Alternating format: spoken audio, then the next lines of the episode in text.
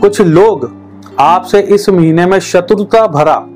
आचरण जो है रखने वाले हैं थोड़ा सा सावधान हो जाएगा आपसे वो लोग घृणा करेंगे नफरत करेंगे आपको नफरत की नज़रों से जो वो देखेंगे ऐसी चीज़ें जो है आपके साथ हो सकती हैं तो इस महीने में थोड़ा सा सावधान आपको रहना होगा